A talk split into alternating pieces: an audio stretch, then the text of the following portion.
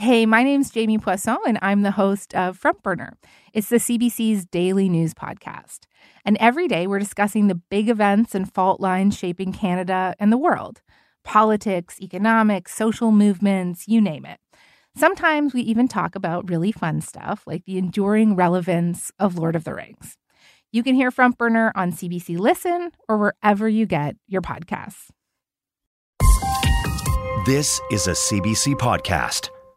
This podcast is an extended version of The Debaters, which may contain more mature themes. To stream the radio friendly version of this episode, download the CBC Listen app or go to cbc.ca slash the debaters. And thanks for listening to the CBC. Hey Canada, we won't get Gould again from the Glenn Gould studio in downtown Toronto. It's the Debater!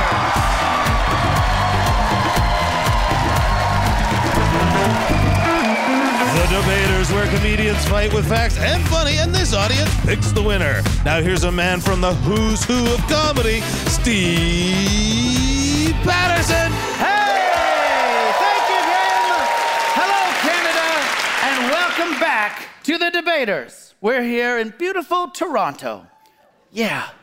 It's a city with many attractions, of course, including the Toronto Zoo.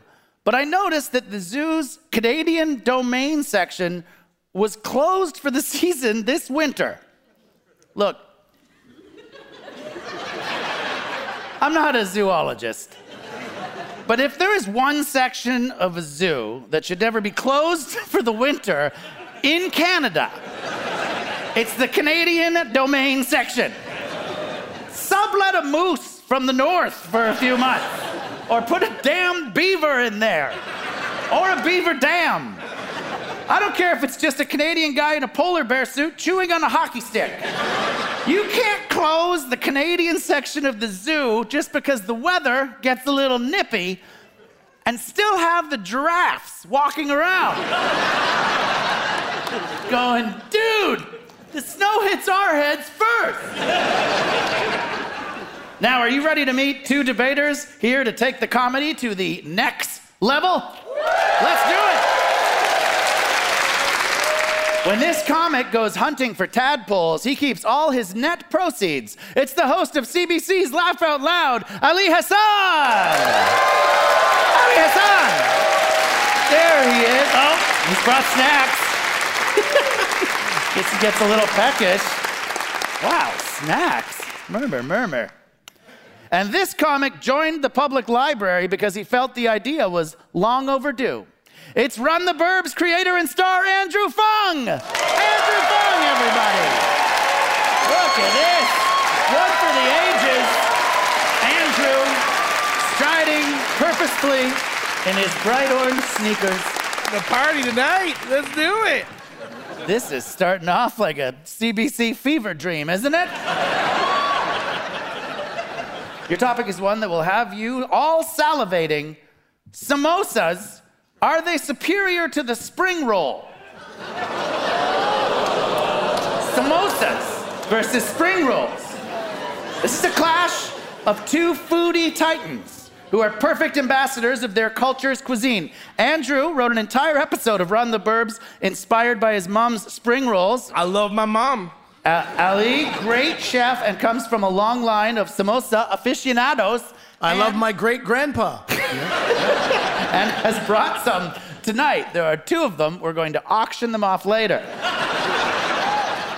Good for you guys. Glad you came up in, in adventurous food homes. I grew up Irish, so every meal was potato based and mashed. And if we didn't finish, we were sent to bed with no dessert, which was okay with me because dessert was frozen hash browns. Now for a debate that we hope won't sputter to a halt. So, whereas nothing satisfies like a stuffed and spicy samosa, be it resolved the samosa is superior to the spring roll. Ali, you are arguing for this, please. You have two minutes, starting now. Ali Hassan.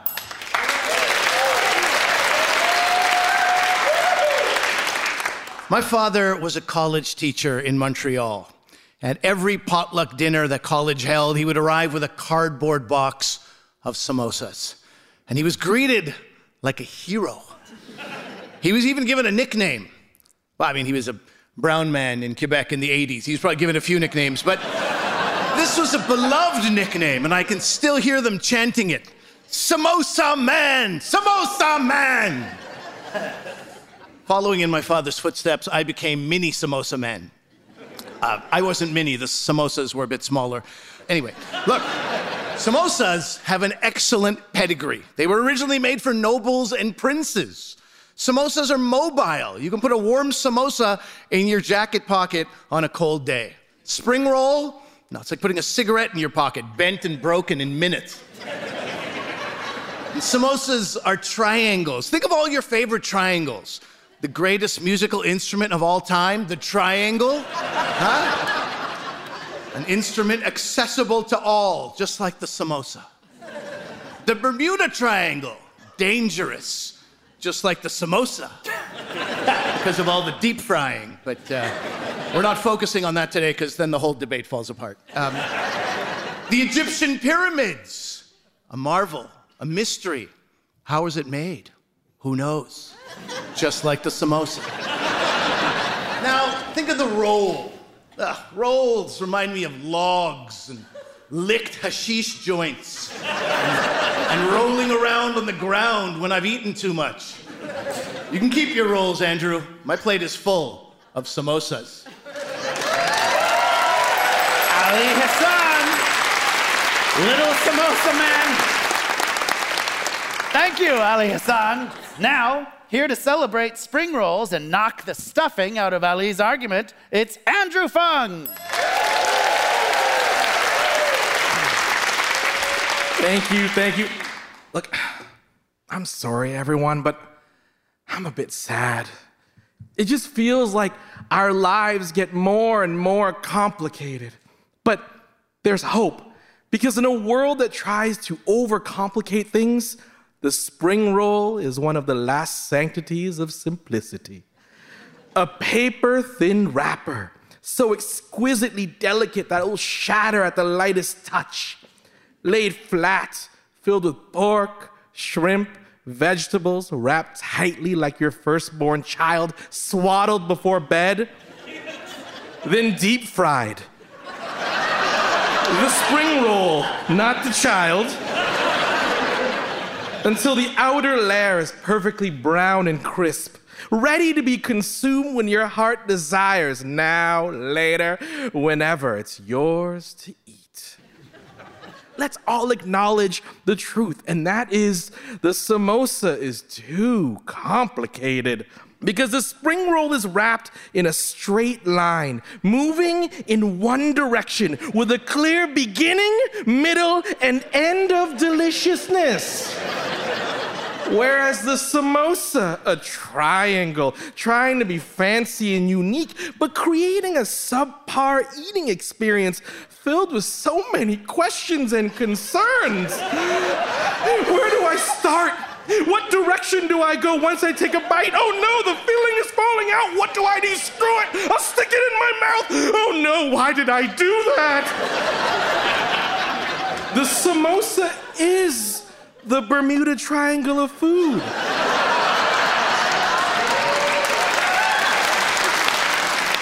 It sounds kind of exciting, but you should definitely avoid it. Whereas the spring roll is a safe, straight, open road. Destination culinary perfection. Thank you. Andrew Phung, ladies and gentlemen, with an opening argument that I could only describe as seductive. All right. We got ourselves a debate. It is time now for the bare knuckle round. We're debating whether samosas beat spring rolls, so let's go from deep fryer into the fire in a fight worthy of rice pay per view.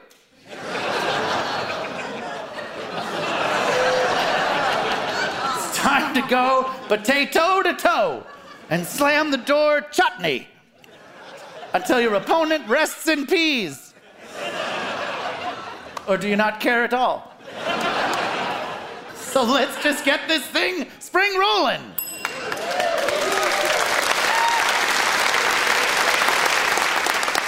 My mom would cater my kids' birthday parties with her spring rolls, and it became the only time parents wanted to be invited to a five year old's birthday. Okay. That's how good her spring rolls were. With all due respect, how many of those were white parents, Andrew? It was Calgary. Yeah, yeah, yeah. Brown people weren't there yet, No. and then they moved in with their samosas, and then the guest list dwindled, I'm sure. Listen, uh, you know, you said samosas are complicated. Buddy, spring rolls are basic. Uh, I have a circular mouth. Let me put this round log into my open circular mouth hole. Come on, right? Ali, that is an offensively bad Asian accent. What No, are you doing? That Ali, is not. That was a, That was not an Asian accent. That was a dumb person wait. Asians are dumb? What are you saying? Stop, stop trying to cancel me. I have a role on your show. If I get canceled, you have to do a lot of rewrites. Ali, look, look.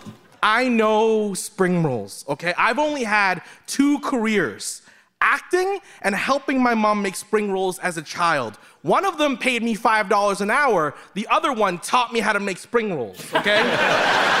And that's the bare knuckle round, everybody. All right, guys. We're doing well here. We're doing well. Close, close.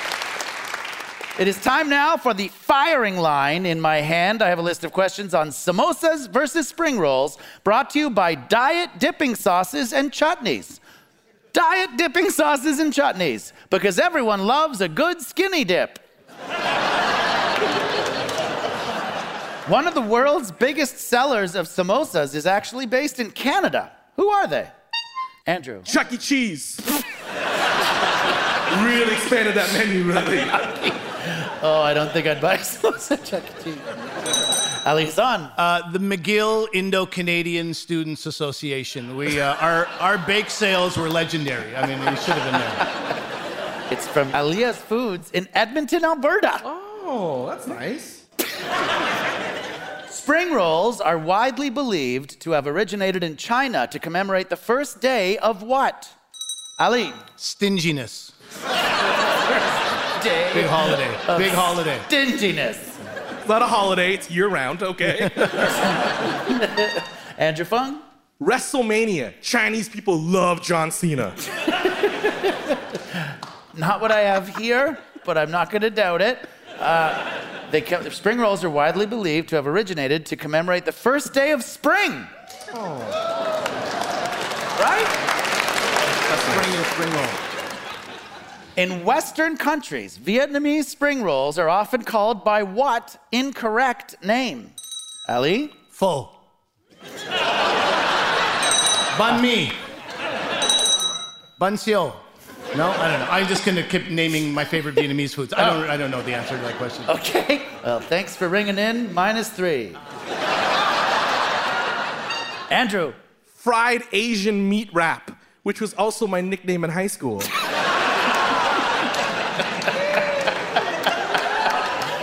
All right, we'll give a point for that. The actual answer is egg rolls. They keep calling them egg rolls. They're not egg rolls. That's the firing line, everybody. It is just about that magical time when our Glenn Gould Studio Theater audience votes. But first, here again to spring into action about the crucial role of the spring roll. Once again, it's Andrew Phung. Imitation is the sincerest form of flattery. Invented in 265 AD, the spring roll is possibly the most imitated food item of all time. The crepe, a sweet spring roll. The burrito, a Mexican spring roll. The wrap, a sandwich spring roll. All great, but better than a spring roll? I think not. The samosa's peers include empanadas and calzones. Between the three, is the samosa even your top choice? Because if this was a boy band, the samosa is not the star. It's a very good member. It's the Joey Fatone, Lance Bass, Chris Kirkpatrick. But the spring roll, well, the spring roll is Justin Timberlake. It's the star, and the rest of the foods can go bye, bye, bye. Andrew Phung. Has brought the boy bands into this. Thank you, Andrew. Now, with a samosa shout out that's right in the pocket, let's hear again from Ali Hassan. The spring roll is cylindrical, and it's shaped as such because it symbolizes wealth and represents gold bars. Sure, who among us hasn't cracked open their gold bar to reveal a singular bean sprout and a sliver of carrot inside it? There's no gold in them there bars. A samosa requires filling, it demands it. I've never been greeted by an empty triangular pouch of dough. And on that note of generosity, I've got some news to share, Toronto. Uh, at the end of the evening, we're going to have samosas available for free in the lobby.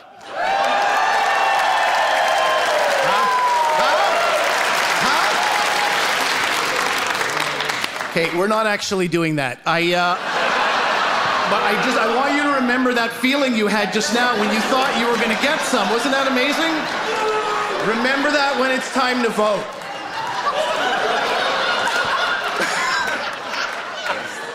Is too risky. Is that it? That's it. This is no time. Yeah. That's Ali Hassan, everybody. Whoa. What a roller coaster of emotions that was, Ali. Promised them something and then immediately took it away.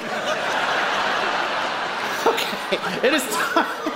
It is time for the audience to vote by applause. Who sided with Ali's spicy samosa speak? Ali Hassan. That's the two. He's gonna give away two. He's got two. And who liked the way that Andrew's sweet spring roll remarks spring rolled right out of his mouth? Andrew Phung. All right. The crowd has spoken. The winner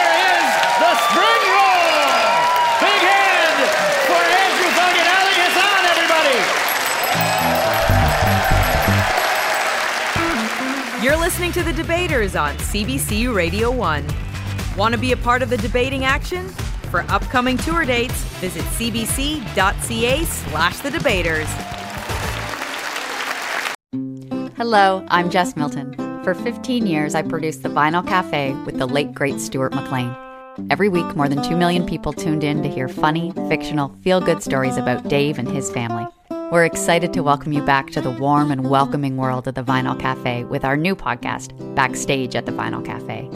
Each week, we'll share two hilarious stories by Stuart, and for the first time ever, I'll tell you what it was like behind the scenes.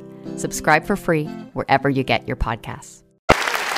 Hey, Toronto, are you ready to meet your next pair of debaters? Then let's do it. This comic once fell into a sidewalk of wet cement and made a lasting impression. It's Allyson Smith. Allyson Smith. There she is, taking the stage and the podium to my left.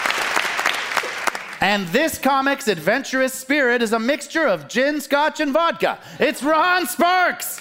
Ron Sparks, one of our favorites.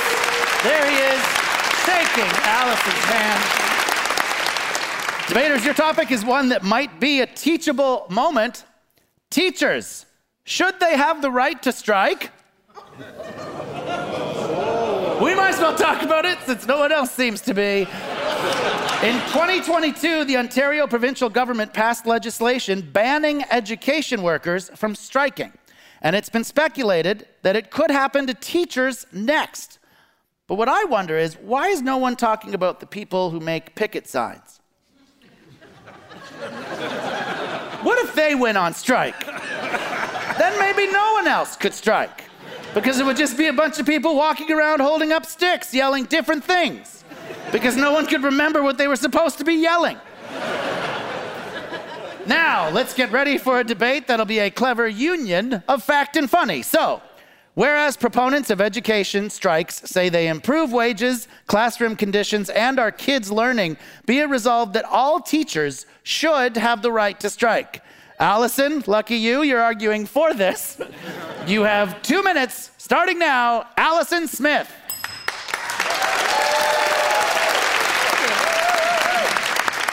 Before I was a comedian, I was an educator. So I agree that teachers should be able to strike the children.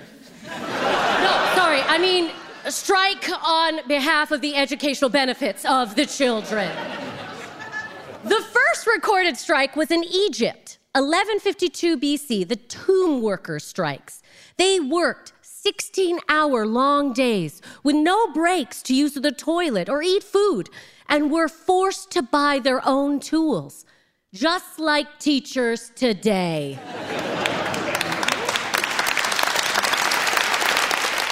Strikes aren't necessarily about a pay rise.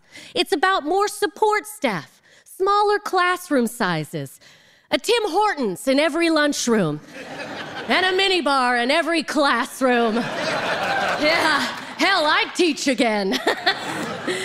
We've just come out of a pandemic where you were forced to teach your own children.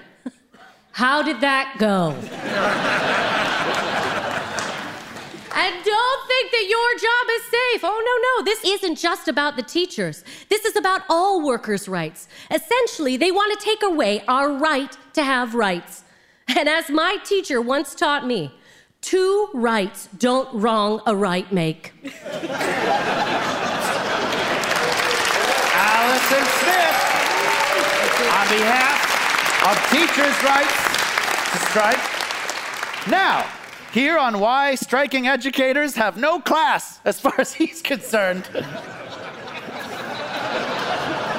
Let's all wish good luck to Ron Sparks.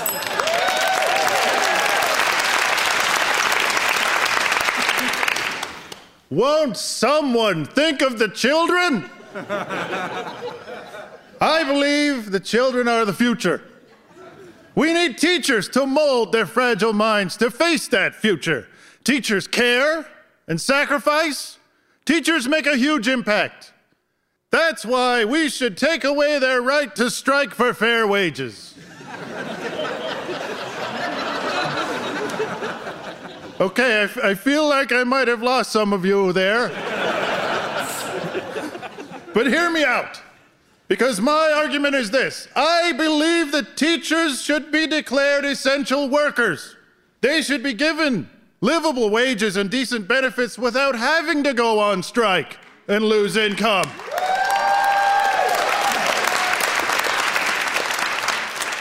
And if you don't think they're essential, consider this. If police go on strike, we might find crime in our streets. If firefighters go on strike, we might find a building in flames. But if teachers go on strike, we will find our children in our own homes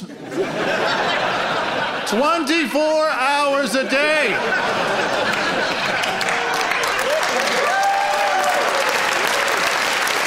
Is that a world any of you want to live in? One where our children are with us? That's not why I pay taxes.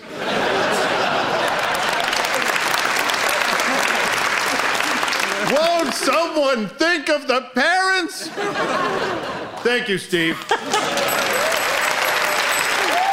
Ron Sparks with an interesting angle on why teachers shouldn't be allowed to strike. Pretty good debate so far. It is time now for the bare knuckle round. We're debating if teachers have the right to strike. So draw a picket line in the sand, and we'll see which debater is left, notwithstanding. that was good. You're groaning. You're groaning because it was good. If the audience reaction is not what you collectively bargained for, please don't walk out arbitrarily. Get ready to strike first now.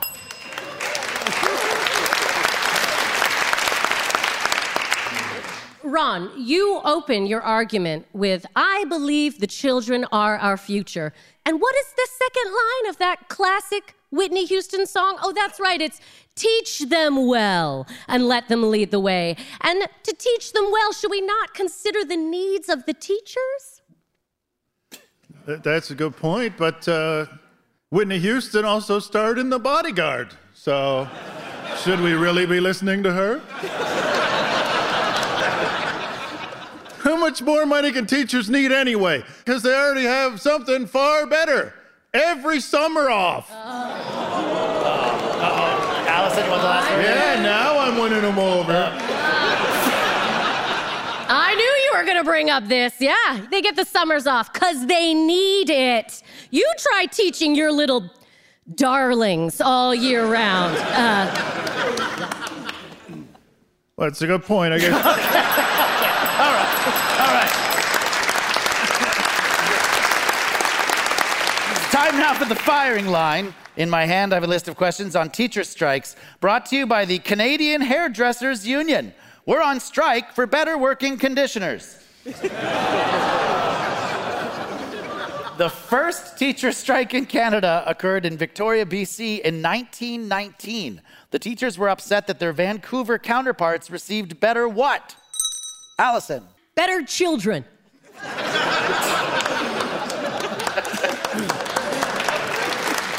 Audience has given you two points. Ron Sparks. I'm going to go out on a limb here, Steve, and just guess that it's the same thing literally every other strike has been about better pay. Correct answer, Ron Sparks. One point. A person who decides to work during a strike is referred to by what derogatory term? Ron? Oh, it's a, a blister. Close. So close, buddy. Boil. No. No, you're moving away from it now. No. Putrescent welt. No. No. Festering sore. Oh for, oh for three. You're right around it. I feel like. Carbuncle. No. It's a skin tag. You're 0 for 4. I Oh, feel like four. I'm circling it. It's so close. It's so close. You're right around it, but we're gonna let Allyson have a, have a chance here. Allyson? Bowling alley employee. Working during a strike? Yeah, no, we've, uh, there it is. There it is. That was good. Actual answer uh, is, of course, a scab. A person who decides to work during I strike knew it. scab. Uh, it was on the tip of my tongue. You would. Ah, everyone let that sink in. Typically, teachers can strike because they are not considered essential workers. According to the Government of Canada, what makes someone an essential worker? Ron. Judging by my experience when I went to renew my driver's license yesterday, Steve, to work for the government, it is essential that you be just a terrible, horrible person. That's uh, that's not what I have here. Allyson Smith. Yes. Uh, what makes someone an essential worker? The willingness to get her done. Yeah, everyone. Go to Timmy's, get around, and then get her done, everyone. Get her done. Get her done. Uh, according to the Government of Canada, if, if a person provides a service necessary for the safety or security of the public, they are an essential worker. That's the firing line, everybody. Well, almost time for the audience to vote here at the beautiful Glenn Gould studio. But first, when it comes to teachers' right to strike, here with an opposite school of thought is the one and only Ron Sparks.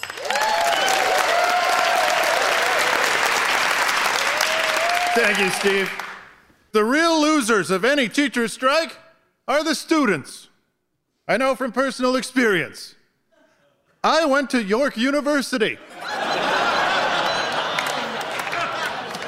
A school that's on strike 83% of the time. True, some kids do fine without an education. I know a guy who dropped out of Humber College after like a month. And you know what he does now? He's the current Premier of Ontario.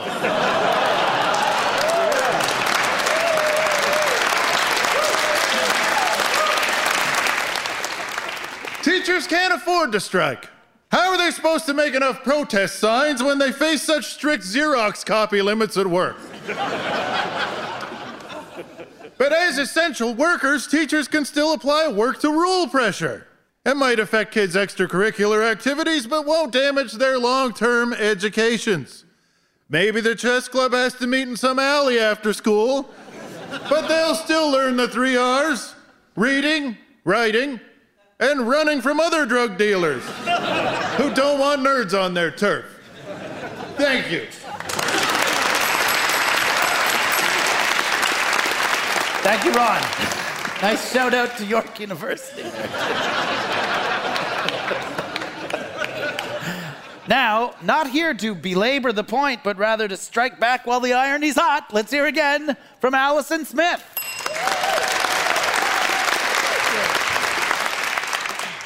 They say if you do a job you love, you'll never work a day in your life. Teachers work every single day of their life. And with the current state of the educational system, they will continue to work every single day of their life. I mean, we all remember that teacher who was tired, burnt out, and miserable. In my school, it was me. all I'm saying is that if you don't let teachers strike, it's your own time you're wasting. Allyson Smith on why teachers should have the right to strike. Ron is against, and it is now time to vote by applause. Who agreed with Ron's belief that when it comes to the game that teachers' unions are playing, it's one strike and you're out? Ron Sparks.